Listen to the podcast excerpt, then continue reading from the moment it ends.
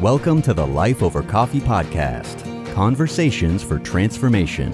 Hello, my friends. This is Rick Thomas. Thank you so much for joining me. I am at lifeovercoffee.com. That's where you can find us. By the way, our mission statement is we exist to bring hope and help to you and others by creating resources that spark conversation for transformation. And so I trust that you find hope and help through this presentation, not just for you, but also for others. And of course, the double blessing would be that it would spark conversation for transformation. That is what we are about here at lifeovercoffee.com. If you haven't checked us out, please go to our coffee shop. Again, it is in cyberspace, and virtually all of our resources are free. Uh, we specialize, so to speak, in the practical application of God's Word. We want to teach the practical message of Christ to whosoever will. We want to take the Bible and communicate it plainly so that you can practicalize it in your lives so that you can experience that transformation. You can receive hope from God as well as practical help. And the big idea is that you will take that and export it to others. In this particular webinar, I want to talk about our competing psychologies. The subtitle is The Best Book for Soul Care. There are two competing psychologies in our culture today the DSM and the BIBLE, and I want to make a persuasive argument that the Bible is sufficient for those things that are uh, wrong with us, the things that are happening in our psyches, the things that are going on in our souls. By the way, this webinar is a companion webinar. It is it is a two-part series. This is part 1, our competing psychologies. What I would encourage you to do is to watch the second companion which is a biblical perspective on disorders, where I get inside the DSM and talk about the various labels that they give us and then present a better argument through the sufficiency of Scripture. It is a detailed webinar. This one here is foundational. This is presuppositional that lays the groundwork upon which the other one will stand. And so, if you haven't watched a biblical perspective uh, on disorders, I would encourage you to do that after you watch this one, Our Competing Psychologies. The big idea is that there are two competing authorities present in the pathway to transformation. And so I trust that this will be a persuasive argument for the sufficiency of Scripture. There are many Christians today who believe the Bible but then when it comes to their problems, their psychological problems, and I will go into detail in a few moments as to what that word psychology actually means. But they believe the Bible. They are professing Christians. They attend their church meetings and they love to hear God's word preached expositionally.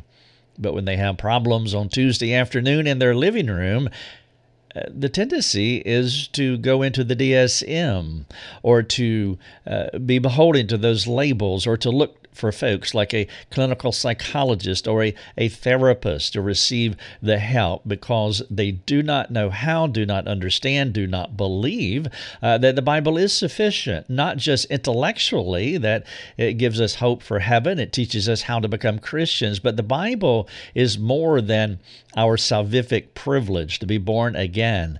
Uh, the Bible also helps us in our sanctification every step of the way. And that is the big idea here. There is competition the two competing authorities, and the one that you choose will determine the course and the quality of your life. This is a watershed question that you have to answer and depending on the answer, well, it will depend. It will uh, send you in one of two different directions. The key verse that I will be uh, launching from here is 2 Timothy three sixteen and 17. Paul said this to his uh, young mentee, uh, Timothy. He said, All scripture is breathed out, it is expired. We use the word breathe out because expired doesn't sound cool when we uh, say it in the English, but it is breathed out by God and is profitable for four things. Notice the sequencing here teaching, reproof, correction, training, in righteousness, that the man of God may be complete, equipped for every good word. And so we have the authoritative psychology book.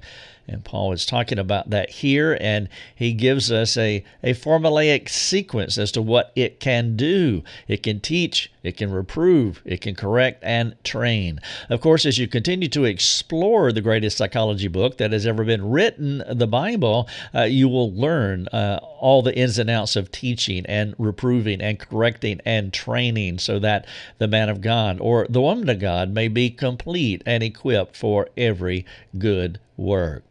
And so, in order to uh, start this uh, presentation, it is important that we understand the word psychology. And so let me briefly detail that out for you. First of all, psychology is the combination of two words. And those words are psyche, suke, which means soul. In Genesis 2 7, it says that the Lord God formed man out of the dust of the ground, and he became a living psyche. He became a living soul.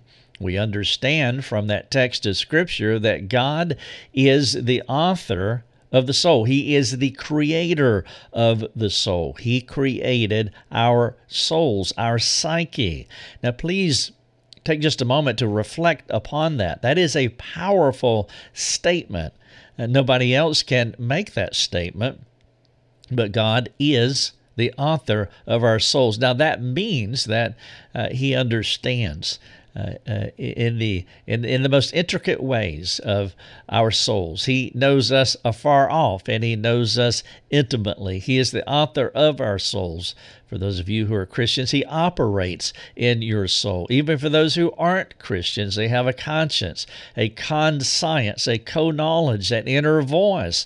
And so God has given us the tools to cooperate with Him to explore our souls, whether it's the conscience of the unregenerate person or the conscience of the Christian, and then the illumination of the Spirit, and of course, God's Word. And then there is the community of faith we have many means of grace to explore our psyches and to understand it so that we can untangle ourselves from our pre regenerative state, total depravity. We are fallen, as you know, a few verses later in chapter 3, verse number 6, well, we became fallen creatures and everything went dark. And so God sent a Redeemer to make us alive again. And then, of course, He has given us the word concerning the soul. And that is what we see in 2 Timothy 3.16. God breathed out again. As you saw in our key verse for this presentation, he expired, he breathed out his word, logos. Now, the word logos means the study of or the word concerning. And so you could say uh, accurately, that the word psychology is the study of the soul or the word concerning the soul. And so God is the author of the soul. God is the author of the word concerning the soul. So not only did he create us, but he inspired men to write the word. So he is the author of the soul book. The purest psychology book that you will ever read. It transcends every other psychology book. And and that is God's Word. Now, I know many people view the Bible as simplistic. Again, it's great for expositional preaching on Sunday morning as we learn about God's Word, as we grow in knowledge of God's Word, and we go uh, to our Bible studies and we love to dig into Scripture and parse the Greek and exegete passages and even craft sermons and study lessons so that we can continue to teach ad infinitum and we grow in our knowledge. But the stumbling block for many of us is that we do not know how to apply God's Word practically to our lives. I believe that God's Word gives us everything that we need for life and godliness, that it will weave into our souls, and the Spirit of God will illuminate our minds, and we will not only learn it, grow our knowledge base, but we will be able to apply it in practical ways that will bring transformation. By the way, this word psychology, suke logos, the study of the soul, it belongs to a to a large logos family. And so it should not be unusual to think of the word uh, psychology as the study of the soul. For example, uh, anthropology. Anthropos logos. The word anthropos means man or humanity, and of course, logos means the study of man. And we know that there are many anthropologists. Of course, there is theology, theos logos, that is the study of God. There is soteriology, the study of salvation. There is hamartiology, the study of sin. There is ecclesiology, the study of the church. There's eschatology, the study of end times. And there are several other of these Logos words in the Logos family. And so it makes rational, logical sense that the word psychology means the study of the soul. Therefore, we just have to determine which book are we going to use as uh, the source material for studying the soul. I am making a case here that, well, uh, I would adhere to and follow the one who created the soul and the one who created the word concerning the soul. Therefore, to repeat, the greatest psychology book that has ever been written is God's Word, and it is the Bible. But in Genesis 3 6, as I referenced earlier, we see the dawning of two psychologies. Genesis 3 presents two kinds of counsel for the first time in history.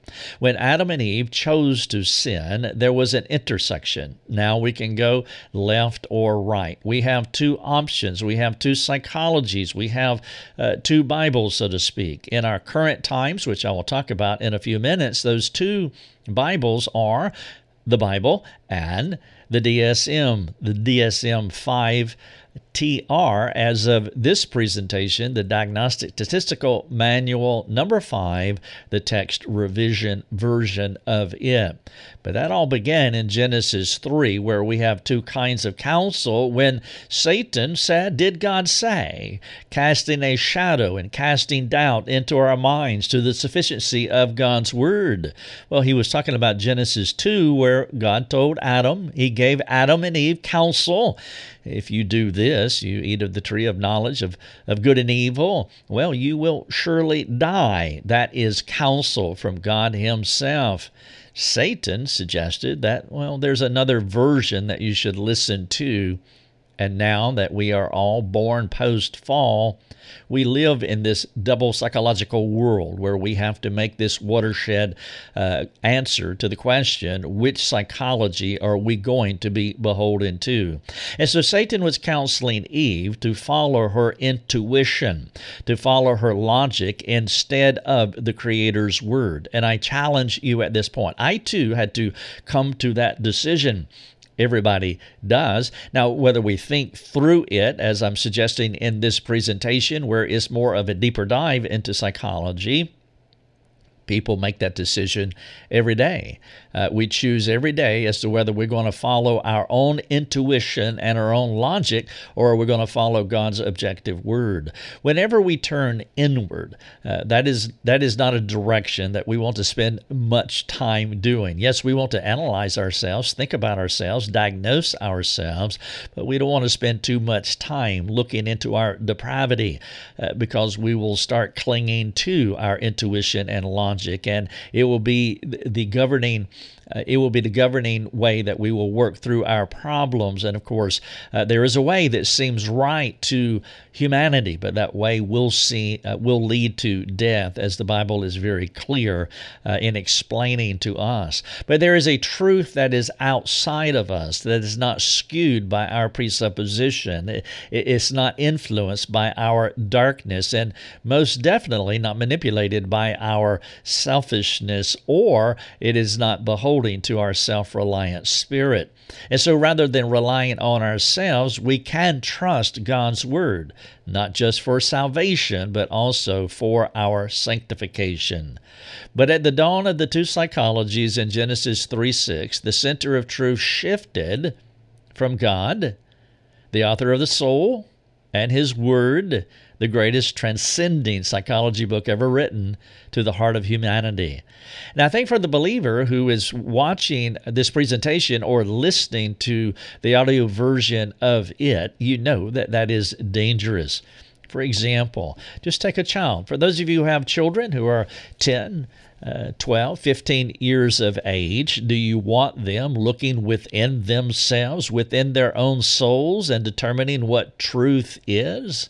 Well, no, of course not. We know better. They need something more objective. And I am saying that we have that in God's Word. But people became the determiner of truth a change in our presupposition about truth. And so I mentioned presupposition already, and I think it would be important for us to think deep, uh, more deeply about it to understand what presuppositional truth is. Uh, the gentleman that's done the most work or the initial groundbreaking work on presuppositional apologetics is a man named Cornelius Van Til. Uh, he has some wonderful work that you can research. He's also had students such, such as John Frame and others who have uh, continued his work into presuppositional apologetics. What Cornelius Van Til taught us that there are no neutral facts. Now, what he meant by that is that nobody responds objectively to anything. We all are subjective creatures, meaning that we do not respond to objective truth, but we respond to our interpretation of truth. Every fact, no matter what it is, he would call it brute facts. It is interpreted through a lens. Many times I would illustrate it as you got two, three, four, five people in a room, and they're all wearing a pair of glasses, and each pair of glasses is a different color. It can be blue and red and orange and yellow and green. It doesn't matter but everybody is looking through a lens. That lens is our presupposition. Now, our presuppositions are shaped by all sorts of things. Well, first of all, we are born in sin, we are totally depraved, and so we have a natural way of looking at truth. Uh, for those of you who are Christians, you can see the difference between the lens exchange. When you were, uh, before you were born again, you had a particular lens. It's the way you thought about God, it's the way you thought about Christians, the Bible, it's the way you thought about the world, it's the way you thought about all things. It was a uh, let's say a total depraved lens that you wore. And of course, it's your presupposition, it skews, it gives you your interpretation, and it doesn't matter what you're looking at. And then after God regenerated you, you are now born again. It is like a great glasses exchange, and now you're wearing a new pair of glasses, and you look at things differently. I remember uh, before I became a Christian, there were some Mormons that showed up at our home, and I didn't know the difference between a, a Mormon and a Jehovah Witness and a Christian and a Muslim. I mean, they were all religious and they were all the same. That was the lens through which I looked through. And when I saw those Mormons, I thought to myself, I do not want to do that. I do not want to be them. Those people are weird. I don't want to have anything to do with them. They're religious people, and that is not for me. That is the lens through which I saw. And then someone uh, presented the gospel to me, and eventually I was born again. The great glasses exchange. And then I had a new lens lens when I looked at a Mormon, well, I saw religious people, but I didn't see Christian. I saw Mormon. When I looked at Jehovah Witness, I saw Jehovah Witness. I saw I saw Muslim. I saw Christian. I could now not only see uh, truth from lies, but I could see the gradations in religion, and there were so many other things that began to change for me as well, including how I even thought about the word Father. Because of my shaping influences, the word Father is not a neutral fact. My father gave me a particular lens, how I thought about the word Father, how I thought about Him, how I thought about God the Father. As a matter of fact, one of the compelling reasons that I went into a legalistic church environment after I was born again is because well, God the Father was authoritative, and if I did not hit all the marks, if I did not do as He said do, the other shoe would drop, and I would be in trouble because I had a skewed lens. even God the Father was not neutral. I viewed him through a, a skewed, discolored presupposition. Well, over time, as I began to read God's Word, I began to understand that well, there are gradations and there are differences even in the word Father. And so we all have a presupposition. None of us respond to facts as they are. We all respond to our unique interpretation of facts. Let me illustrate it this way. We have two apples on the screen. We have two people standing in an orchard and they are looking at the apple. One person is a Christian and the other is a non Christian. One wears blue glasses and the other wears red glasses, we could say. And so they're both looking at the apple. But because their presupposition, their lenses are different, well, their starting point is different. Their filter is different. Their responses is going to be different. I am stacking words on the screen that you can see here. Now, these words are not they do one does not flow into the other. It's just a, a mixed up bag of words that belongs to each column. And so in the left hand column you see truth and believer and cre- creationist and discipler. In the right hand column you see uh, uh, lies and non-believer and evolutionist and psychologist Again, the lens that these two people have will determine to uh, the things that they will believe, the people that they will be beholding to. For example, the Christian worldview, we would be looking for a disciple maker, we'd be looking for a biblical counselor a non-Christian because of the lens that they're looking through, what they will be looking through, looking to, and and looking for is a psychologist. Let's add some more words. We would be God centered, they would be person centered. We have a Redeemer. At best, they can have uh, find self help, they can turn over new leaves and have a new, new New Year's resolution, but they will never find lifelong, sustainable, transformative help because you can't find that outside of God's Word uh, we can actually transform from the inside out. The best that a non Christian can do is find relief. And of course, they will find that, psychologically speaking, through the DSM. In fact, that's what the word medication means. It is hidden right in the word. Uh, they will do behavioral modification. They will medicate you uh, a cessation or a reduction or an obviation or a mitigation of whatever the behaviors are to give you relief but the DSM and that pathway cannot uh, root out what is going on inside the individual. But God's Word the true psychology book can not only change you behaviorally, which is what Jesus was talking about in Matthew 5, where he said, amputate. If your eye offends you, pluck it out. Your hand offends you, cut it off. That is behavioral modification. And there is a place for behavioral modification. If you are drinking excessive alcohol, amputate. Stop doing that. However, if you want to change, well, now we're talking about mortification. You have to get inside the heart and root it out at its source, not just behaviorally modify. And so God's Word will teach you how to behaviorally modify, and God's Word will teach you how to root it out at its source. And that is one of the beauties of the greatest psychology book ever written. And so, what I want you to understand here is that there are no neutral facts. Everybody brings an interpretation into everything that they see, everything that they experience, every relationship that they have. Uh, even the ways that they look at their jobs, look at money, look at food, it doesn't matter. There are no neutral facts. And so I trust that you will have a compelling desire to not only have a Christian or biblical presuppositional worldview, but to mature in it as you continue to grow in the knowledge and the application of the Bible, the greatest psychology book.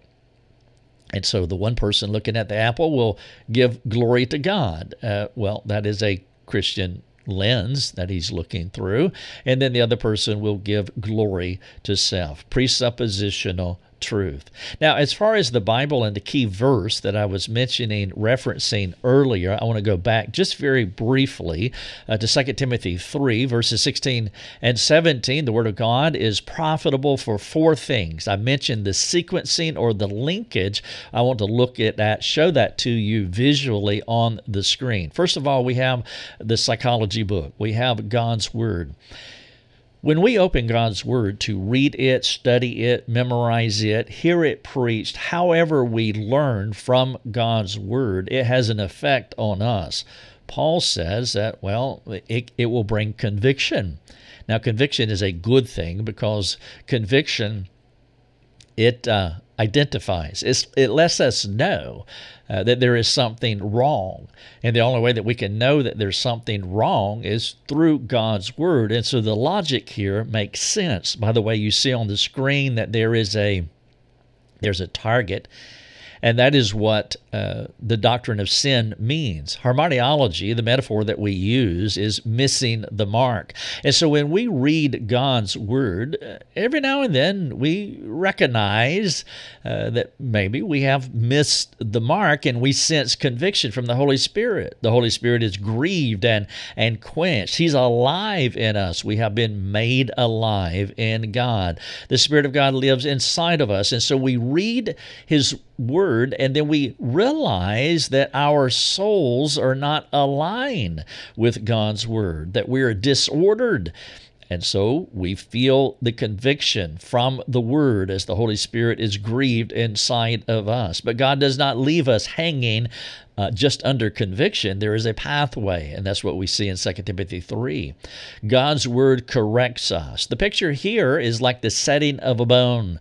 Our bones are broken, and so the doctor comes along and he sets that bone and he, he makes everything better, and then he puts us on a new path, a path of righteousness as we are being trained in God's word, and that is an ongoing process until we experience glorification at death death. When we see Jesus at death, we will be completely perfect at that point. But in the meantime, we go through this sequencing over and over again. And so we want to bury ourselves in the psychology book. First, to become saved, to be born again, and then two, to continue to grow up, as Peter said, as newborn babes. We want to drink the milk, and then, well, as the Hebrew writers said in chapter 5, verses 12, 13, and 14, we want to begin eating meat so that we could mature into full Christ likeness. And so these are the four elements of change sequenced there for us in 2 Timothy 3:16. Now, as we think about our souls, one of the things that I would love for you to uh, perceive and, and to grow in ever increasing appreciation is that uh, the Bible is so comprehensive and it's so in depth. It gets into the minutiae of our psyches, our souls. It gets into the minutiae of who we are. I want to illustrate that very briefly by looking at the soul, the soul and the body, and then also behaviors. I'm going to lay out three spheres here, and then inside of each sphere, uh, I'm going to give you a word cloud. Now, please understand that this is not an exhaustive uh, word cloud. It just gives you an idea to the sufficiency of Scripture and some of the things that you want to look at when you're trying to understand what might be going on in someone's soul. Let's say that you're discipling an individual. You want them to change, to repent, to transform, to mature in Christ likeness. There are so many things that you can address, think about, look at, ask God to give you the insight on as you study the Bible and apply the Bible to their lives. And so as we look at a person's soul, we see some of the elements that can be inside a person's soul. And you see that on the screen here integrity, affection, morality, goodness. You'll see a little bit of the fruit of the Spirit here in gentleness and patience. Also, motives. Motives are essential, and you want to help a person to discover their motives because what we're trying to do is to root out. We're not trying to medicate, we're not trying to modify someone's behavior only, but we're trying to get inside that behavior again where it is source, into the control center, as John Calvin would say, our idol factory. And so the Bible gives us many labels, it gives us a huge word cloud, and this is just a partial listing of some of the nomenclature inside the soul that gives us many opportunities to think about the person correctly because each person is different and so we want to ask God to give us discernment to study the soul so that we can bring the appropriate, unique care to that unique individual. And then there is a hybrid of soul and body. And some of the things that you see here in this sphere are intellect, education, cognitive insight, analysis, understanding, physicality, strong heartedness, sturdiness, thoughts, discernment, wisdom, and so forth. And then, of course, we are looking at behaviors. And within this sphere, we see uh, several words here also. And so it again, this is a partial listing of some of the insight that the Bible gives us to help us to, to understand what is happening inside of a person. Now, those of you who have more than one child, you see this in your children because each one of them are different. We had a we, we have a child that uh, when they were younger uh, th- that their conscience was was really sensitive, uh, their conscience, their co-knowledge, their inner voice, and understanding that unique quality about that particular child. Uh, well, that was a signal. It was a sign to us that we need to care for that child in a particular way uh, because we could really exasperate the child or create fear of man in the child uh, because they had an oversensitive conscience. And so there's a way of talking to that child, understanding their psyche, their unique psyche.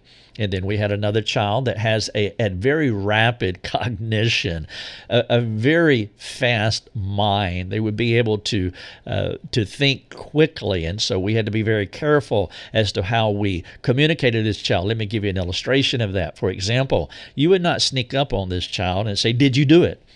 Uh, because you would not give their conscience enough time to kick in uh, to give an appropriate response. And because their mind was so quick, their cognition was so rapid that if you if you were to sneak up on them and say, "Did you do it?" they would immediately say, "Well, no, I didn't." That would be their default Adamic, total depraved response. And so, as we were parenting this child, understanding the rapidity of their uh, the rapidness of their mind, uh, we wanted to give them a long runway to think about the answer that they were about to give us. And there are many other illustrations of this. I've just given you two as far as conscience and cognition are concerned.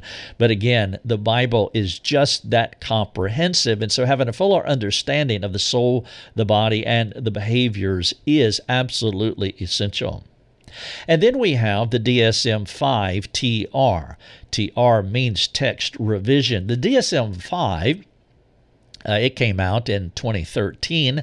And then, of course, there, there have been multiple TRs along text revision of the previous DSMs. And so then a few years later, there was a text revision as they made some tweaks and changes to this ever evolving uh, psychology book. And so let's briefly uh, walk through a DSM chronology. It is important to know this, and I, th- I think it's self evident that, well, if there are five iterations, and actually there's more than five because there are also text revisions.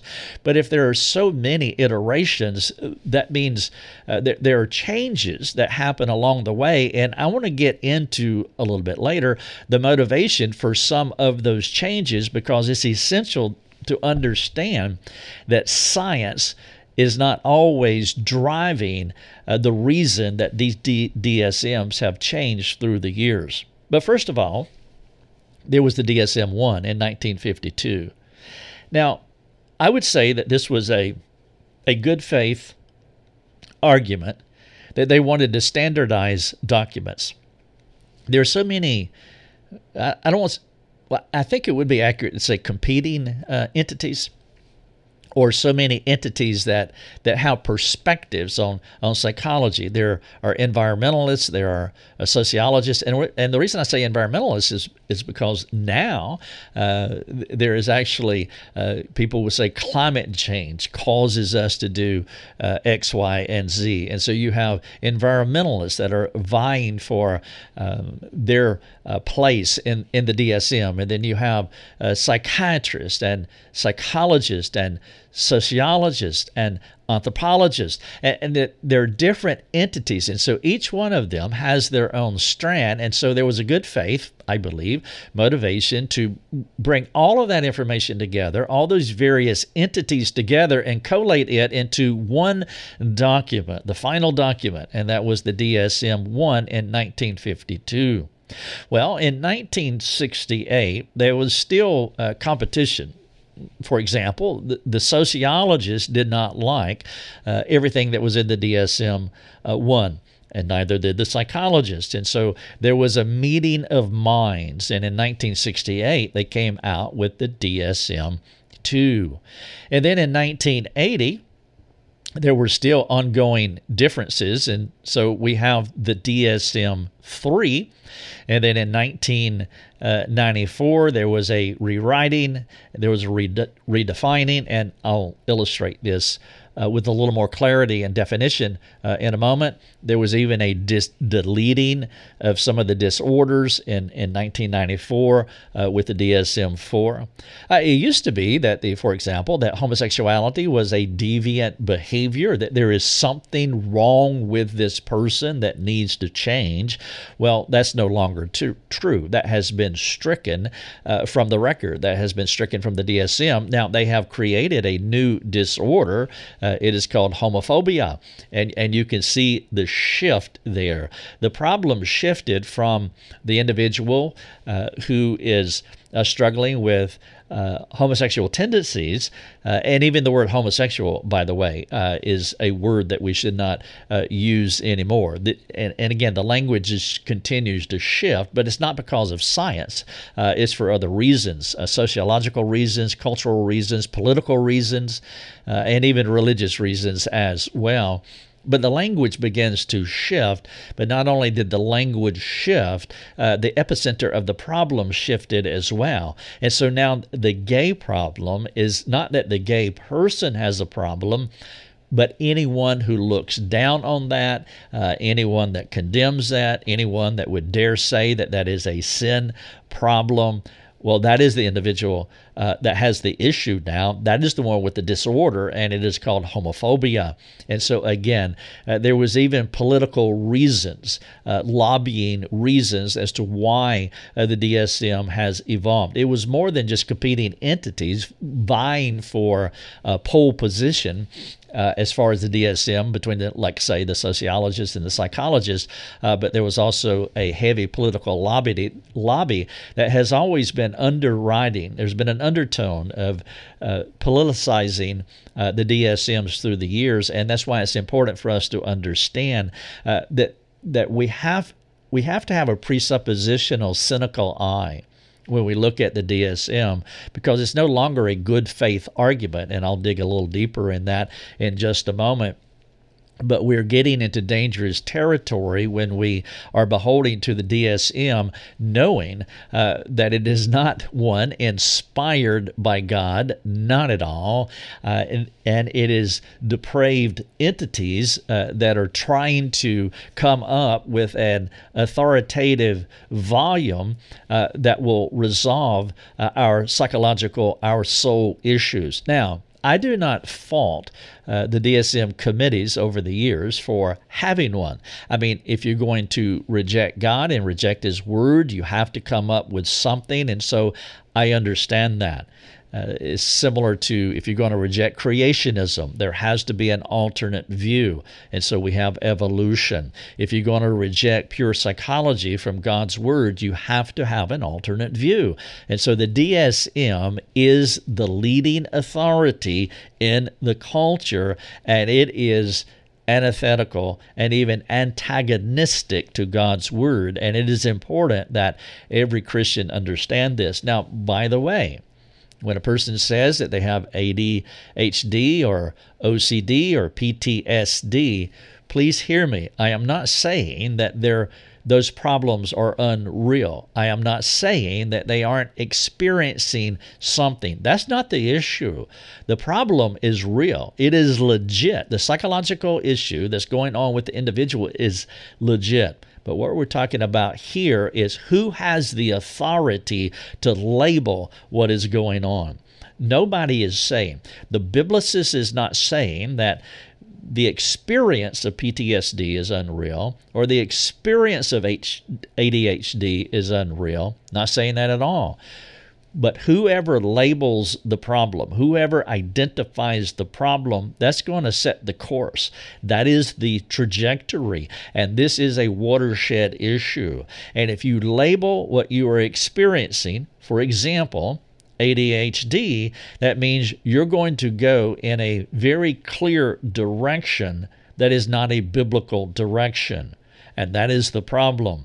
And sometimes when people get inside these arguments, they will say that the biblicist, the Christian, the biblical counselor, that they are saying that what I'm going through is not real. And again, that's not true at all. It is a very real experience. There is a disorderedness in the individual's soul. But again, if you call it the acronym, any acronym that comes out of the DSM, well, then that's going to send you on a pathway that, at best, at best, uh, it will bring relief, but it will not bring transformation. And not only that, nine times out of ten, uh, you you will be uh, on medication for the rest of your life. And that is just a dangerous thing uh, to do.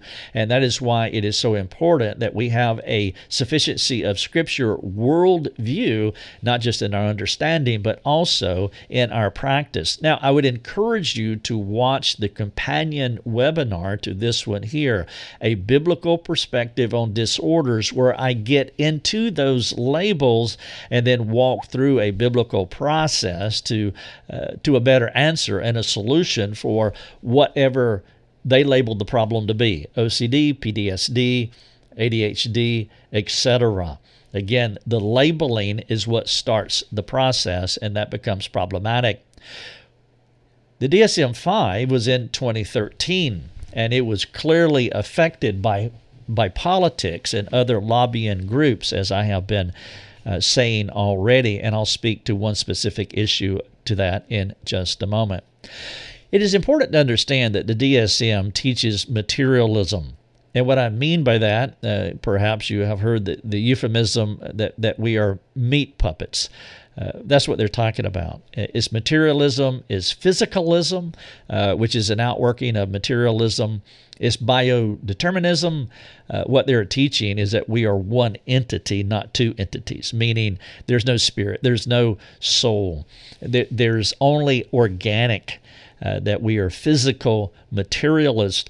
And again, they teach that. Of course, that's why uh, that they go down a, med- uh, a medication path. Now, the folks, uh, uh, psych- there, there's so much paperwork. There's so many documents uh, where psychologists and psychiatrists will tell you we do not know what the problem is.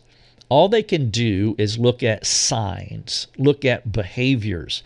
The DSM, I'll talk about shortly here, is a descriptive psychology book that describes problems. And so all they can do is look at these signs, uh, the, the things that the person is manifesting. And then, according to those signs, uh, they will give it a label. And then, with the label, they will give it medication. It's relief at best, it is not transformation and they really do not know where the source of the problem is. But part of that is because they have a materialistic worldview, meaning they teach that we are one unit, not a dichotomy. Now, I would be beholding to a dichotomy worldview, meaning body and soul. There is an interplay between the body and the soul, in that we are we are two parts.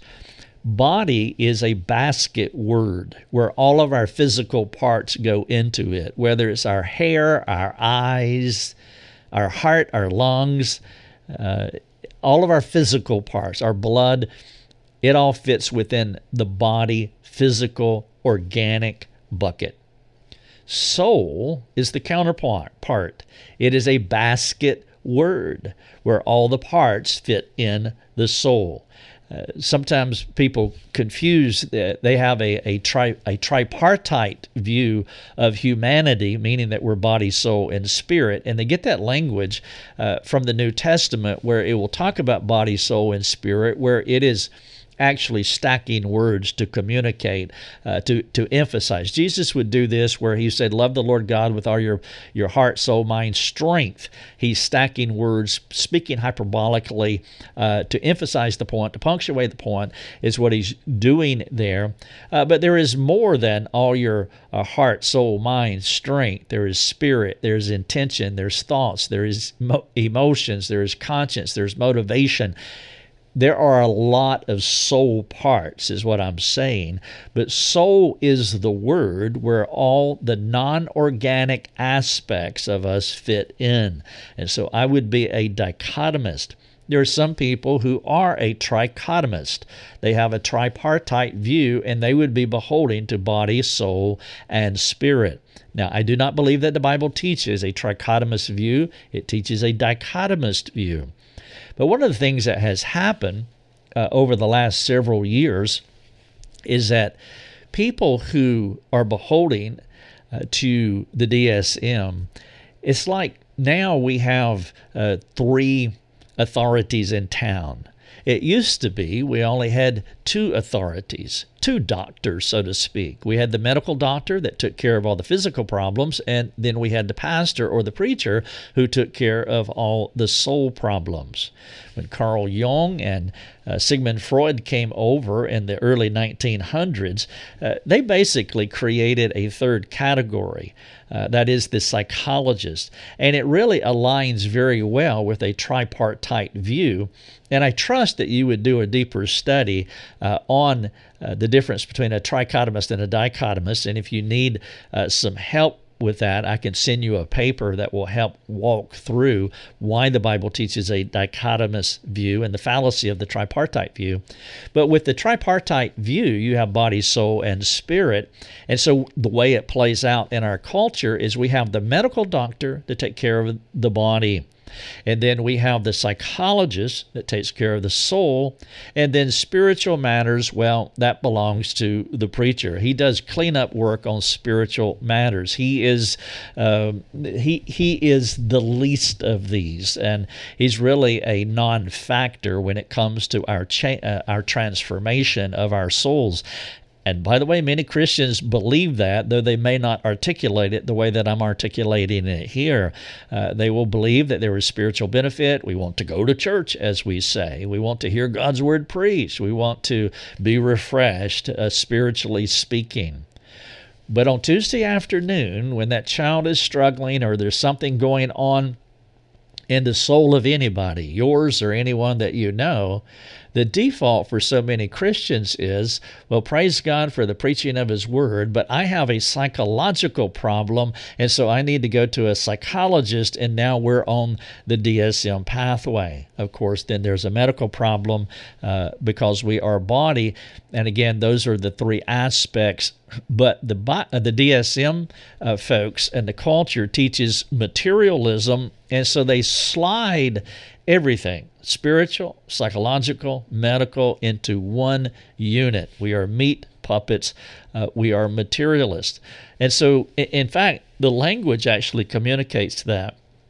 They know that there's something out there besides physical, uh, besides organic. And so they use words, and many Christians use these words as well mental health, or you hurt my feelings. And, and you can see what's going on here. Health is the issue, and they're dragging mental into our materialism. It is a health issue, it's a physical issue. You need medication for this. And so they are given a courtesy nod that there's something non physical going on.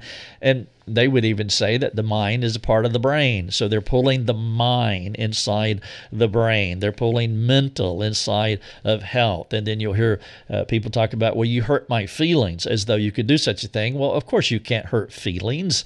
Uh, that that's that's impossible. But they're using physical a physical word, hurt uh, to talk about feelings uh, because they don't have a proper way of understanding what is really going on. By the way, a person who has hurt feelings, they don't have hurt feelings at all. Uh, feelings are a byproduct of your thoughts. And so thoughts causes uh, feelings. Uh, there, there's no discontinuity there you can't have feelings without thoughts because thoughts create feelings. I illustrate it this way sometimes. If someone put a gun to my face, I would have feelings. And the reason I would have feelings is because my thoughts would be running 100 miles an hour. What are you going to do? What's about to happen? Am I going to die? Those would be my thoughts. And of course, that's going to create emotion. And then, of course, if somebody walked up to me and gave me a million dollars, well, I would have emotions, I would have feelings Feelings are always consistent with our thoughts. And so when you have hurt feelings, it just sends you down a bad pathway. Now, again, I'm not being word police here. I don't care what you say, it doesn't matter. Uh, I, I don't play whack a mole with people with their wordsmithing. That's not the point here. And I hope nobody would, would take up that mantle or take up that club and play whack a mole with people. However, what is important that we understand what is going on and so mental health is is the secularist that's trying to kind of explain something that they don't understand and just pull it into a materialist construct. And then people who use hurt feelings, well, they really don't understand that, well, no, feelings actually reveal what your thoughts are. And if you want to change your feelings, then you have to change your thoughts. But this kind of language fits nicely within the materialistic construct. Once you remove the soul, you're greenlit to abort children. This is one of the reasons that uh, people don't have a conscience issue about aborting children, about killing babies, because they're just meat puppets. It's just material. It's a fetus. It's not a child made in the image of God at conception. That's a whole nother argument and that would be an argument that I would believe in. This is a child made in the image of God, body and soul. But if you can remove the soul, if you can remove the immaterial, non organic part of a person, well, then you're greenlit. Uh, you have no conscience issue about aborting babies. And so the DSM labels create a mean uh, means to medicate behaviors, uh, our material being. And that is all that they can do. As I said earlier, many uh, psych- psychologists and many psychiatrists are, are honest. It's, we do not know why this is happening to this person, but what we do know, if that they take this pill that they they medicate there'll be some behavioral modification to them and you will get this optimal outcome that you want in their behavior some people even have a a false continuum argument.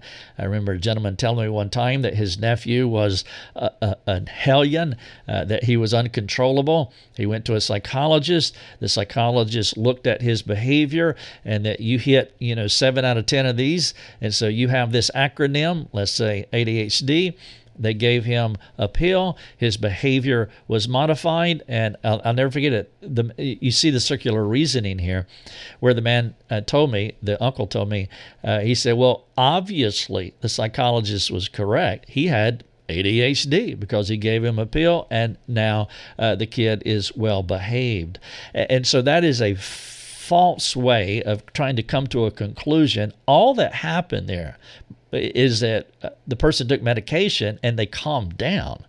Uh, that doesn't mean that you have solved anything, and it doesn't mean that there's been any transformation whatsoever. Now, if your goal is just behavioral modification, well, I really wouldn't recommend that. By the way, I did that in the 70s when I smoked weed. Uh, I medicated my behavior, but I would have to stay on weed perpetually uh, because it was the medication of marijuana that gave me that sense of uh, calmness and, and laid backness and, and so forth and so on. But of course, if you continue to do that, uh, there will be repercussions for taking any kind of medication, where it, whether it's ongoing marijuana uh, or uh, medication that's prescribed by a psychiatrist. There's a threefold purpose, excuse me, there's a threefold purpose of the DSM. But first of all, I talked about this earlier. I'll get in the threefold purpose here on this screen. But I talked earlier about descriptive psychology, and it's important that you understand what descriptive psychology is if you do not at this juncture. Descriptive psychology is just describing a problem. That's all it is. And so when you go to a psychologist, the person will look at you, he'll ask you certain questions, and then depending on your answers or depending on what behavior you're manifesting, uh, there will be a, there will be a, a line item. And so let's say that uh, there are seven things that I am doing, seven things that I'm experiencing, seven things that that the psychologist is is seeing or the parents are seeing uh, in the child. It's just describing what people are seeing or describing what the person is experiencing. They will take all those descriptions, all of those line items, and then they will find an acronym that they fit up under the best fitting acronym, ADHD, for example. And so if these, let's say there's 15 things uh, for ADHD, and you hit eight of those things, and that's the best fit for the behaviors that you have, then that's how you get your label. Now, here's the problem with that. Some people believe, unfortunately, that if you can describe my problem and give me a label, then you have the authority to provide a solution. The truth is, anybody can look at someone and describe. It's like, you're doing these 10 things. And then, of course, if, if they take those 10 things and slide them into a list in the DSM up under a label, you say, Wow, you understood me. You described me to a T. That is exactly what is happening inside of me. Therefore, I give you the authority to not only label me, but to develop a pathway for me to go forward. That is descriptive psychology. Now, again, the easy part is describing what you're seeing in somebody. The easy part is listening to them share their experience with you and then feed that back to them. And then they could say, ah, finally, somebody understands what's going on. And at that point, there that, that is the beginning of a transition. You described me, you understood me, therefore I'm going to give you the authority to develop a pathway, a protocol uh, for me to feel better. And that is dangerous. Everybody that can describe a problem is not necessarily an authority to present a solution. Now, the threefold purpose of the DSM one, the DSM label, it gives the psychologist a pathway to provide. And so they find all of your experience and all of your behaviors and your iterations and manifestations, etc., and they fit that up under a label. And so that's one purpose of the DSM label. Number two, the DSM label, it gives the insurance company a code to pay. It's a coding label. And so now the psychologist can send the label to the insurance company. He's got ADHD. And of course, this is what the insurance company will do for ADHD. And many times people will go that route because now it is being paid for by their company because I have a label now. I have an identity. I trust you here how problematic that is. And then, number three, the third reason, the DSM label gives the psychiatrist a medication to prescribe. And so that is the threefold purpose of what the DSM does. Now, I want to talk just briefly uh, about the the transition or the transformation is kind of interesting. I'm talking about transgenderism. But the transition or transformation of the DSM, and I just want to give you one illustration. I've already given you one talking about homosexuality, uh, where the the shift of blame or the shift of cause uh, moved from I am gay, I have a problem, I need to change, to homophobia you have a problem and I am normal. Well, that has also happened in transgenderism as well. In the DSM 4, it was called Gender Identity Disorder, GID. Uh, that is the label. And so you go to a psychologist and you say, you know, I'm a, I'm a dude, I feel like a woman, etc. And then you give all these other experiences that you have. Uh, they would say, well, they used to say uh, that you would have a gender identity disorder. But there's a problem in the GID uh, language in the label, and the problem is is that disorder uh, means you have a disordered soul. It means there's something wrong with you. And the transgender community recognizes, and the gay community, the gay lobby, the homosexual lobby, and the, and the transgender lobby, they recognize well that is a problem because what we want to do is we want to normalize this behavior. We want to say this is normal, not abnormal. And so if you, you if you feel like a woman when you are a male, uh, when you're a dude. Uh, that's normal. And that's what they wanted to communicate, but they had a problem. In the DSM 4, it said you have a gender, gender identity disorder, which puts the point of the problem, causation, in you. And so what they did, quite brilliant, by the way, a great sleight of hand. In the DSM 5, they kicked out GID and they changed it to gender dysphoria, which is the word confusion. You now have gender confusion. The reason that I'm struggling so much is because of the binary, male and female. The reason that I struggle so much is because of the patriarchy. The reason I struggle so much is because uh, of your prejudice toward me. The, the disorder changed from I have a problem to you are the cause of my problem. And that's what is embedded in the language of gender dysphoria. Therefore, if I have gender dysphoria, I'm not allowed to be normal. See, I'm normal. I have gender dysphoria. I don't have gender identity disorder. I have gender dysphoria. And therefore, now we have affirmative care.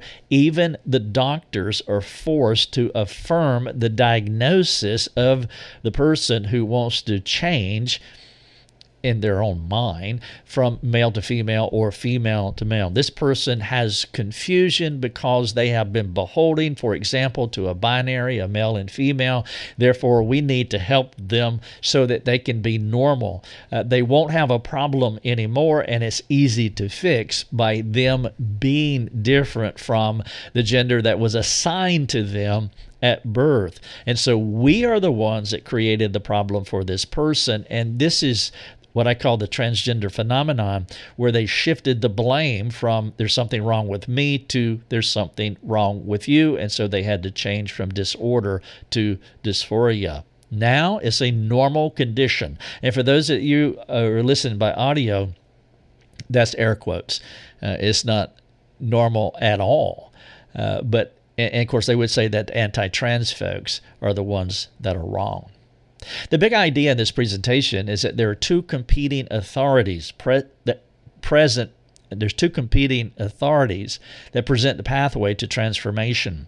The one that you choose will determine the course and the quality of your life. Now, I would encourage you, if you haven't watched a biblical perspective on disorders, that is the companion webinar to this one here. This one here is foundational on the DSM and the Bible. And then I, I take this just a little bit further as we get inside the DSM and, and begin to uh, create a biblical worldview for all of these disorders that has been forced, foisted upon our culture. Before you leave, one more thing. Uh, if you would pray for our ministry, I would really appreciate it. Uh, we believe that God's word is sufficient. Uh, for all things pertaining to life and godliness. It is the transcending psychology book. There's nothing that, that has ever been better, nothing will ever be better. And I would ask that you would pray that we can continue to share the practical message of Christ far and wide, that you would follow us on all the socials, uh, wherever uh, you find us, the platforms that you use, and of course, share our content. Please let others know about lifeovercoffee.com and that you share our resources. Virtually everything that we do is free uh, because we want people to have it and to use it generously for themselves and also for others too. And then some of you are able to support our ministry. Uh, I would appeal to you to do that if you are able. Uh, the only way that we can survive is through donor support. And so we do need that support. And if you're in a position to help us, if you can support us, make a donation, uh, that would be fantastic. And then finally, uh, we do all online training for those that want to grow in discipleship and biblical counseling. Uh, this is a season of life thing. And if this is a season uh, for you where you can set aside a couple of years to do all online training. You don't have to go uh, anywhere. Uh, we build it online on purpose because uh, it's not possible or feasible or even wise for people to many people to move. They just can't do that and get world class training, but you can at lifeovercoffee.com and you don't have to go anywhere. There's a QR code on the screen. If you put your phone camera over it, it will take you to the LMS that will walk you through what the mastermind program is all about so that you can be fully apprised of what's involved. And then, of course, if you have any questions after that, please let us know. This webinar is titled Our Competing Psychologies the best book for soul care. Thank you so much for listening. My name is Rick Thomas. You can find me at lifeovercoffee.com where we have conversations for transformation. Thank you and God bless. Thanks for joining us. Learn more and get access to other resources at lifeovercoffee.com.